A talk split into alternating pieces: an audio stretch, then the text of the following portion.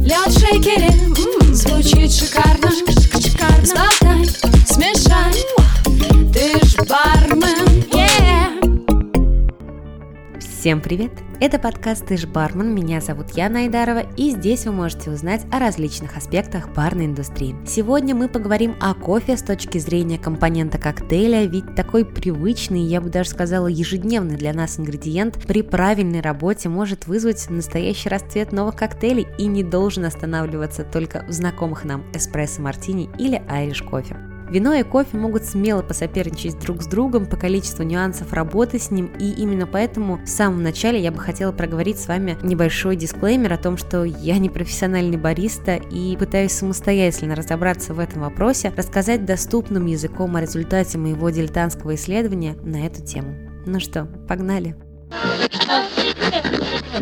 Существует огромное количество сортов кофе, и у каждого из них есть свои вкусоорганалептические особенности. На это влияет как теруар, так и метод обжарки, сушки и непосредственное приготовление продукта. Мастер-обжарщик способен производить над кофейным бобом магические манипуляции, чтобы создать профиль вкуса по своему выбору. То есть, регулируя температуру, он может достичь необходимого баланса сладости, кислотности и насыщенности вкуса. Так, например, до обжарки зеленые кофейные зерна имеют свежесть, травяной запах и практически не имеет вкуса. По мере повышения температуры масла отделяются и вытягиваются на поверхность бобов, что оказывает влияние на самом теле зерна. Масло хорошо видно на темно обжаренных бобах в виде глянцевого блеска. Повышенная карамелизация сахаров при средней обжарке рассеивает зернистый вкус, оставляя ореховые и карамельные ароматы. При достаточно жесткой обжарке в кофе проявляются горькие и дымные ноты напитка. При приготовлении кофе для своего коктейля стоит учитывать пункты, которые также влияют на конечный продукт. Это размер помола, соотношение кофе и воды, качество воды, само собой, метод заваривания и время экстракции. В этом эпизоде останавливаться на каждом из этих пунктов мы все-таки не будем, зато список литературы о кофе и работе с ним вы можете найти в описании под этим выпуском. Еще сегодня я бы хотела развеять миф о том, что кофейно-алкогольные напитки смогут вас отрезвить между подходами. Кофеин не уменьшает эффект алкоголя, не устраняет его, он просто маскирует опьянение. Если говорить проще, то вы будете чувствовать себя бодрее, но никак не трезветь. Хотя эспрессо в коктейлях делает что-то удивительное. Итальянцы, например, уже давно практикуют нечто подобное со своим кафе каретта. Кафе каретта – это порция эспрессо с алкоголем. С лингвистической точки зрения этот термин означает «исправленный кофе». Я смею предположить, что фраза «исправленный» относится к маскировке плохого вкуса одного из компонентов этого напитка. В то время как кафе каретта потреблялся по всей Италии, способы его употребления варьировались в зависимости от региона. Так, например, на севере кофе был исправлен с помощью граппы, бренди или аквавита. В Эмилии-Романье алкогольной составляющей выступала ламбруска, а в центральной и южно-центральной Италии кафе каретта со вкусом аниса или оттенком шафрана в Беневента был почти ежедневным ритуалом после плотного ужина. Хотя после тридцатых годов двадцатого века популярность этой традиции пошла на убыль, и теперь такой заказ больше исходит от настоящих олдфагов.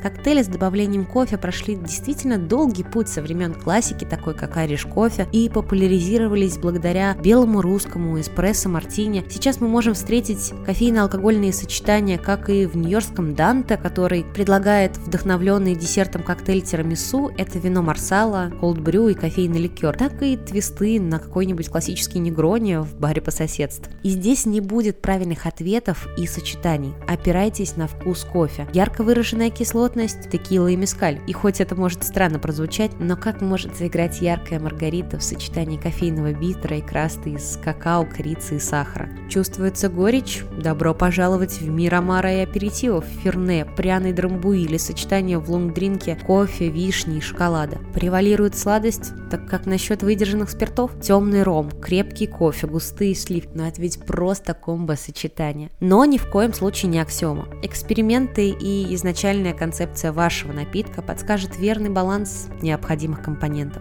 Кофе может похвастаться невероятно широким спектром вкуса в зависимости от его происхождения, от того, как он был обработан, обжарен, и при правильном приготовлении и использовании он может быть мощным компонентом смешанного напитка.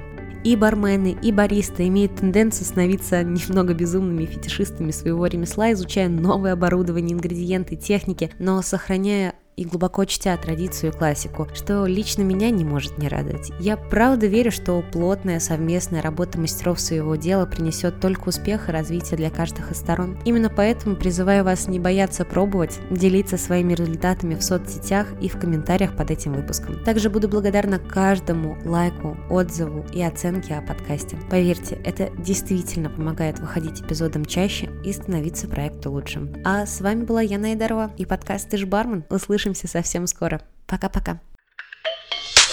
Ты ж бармен, yeah.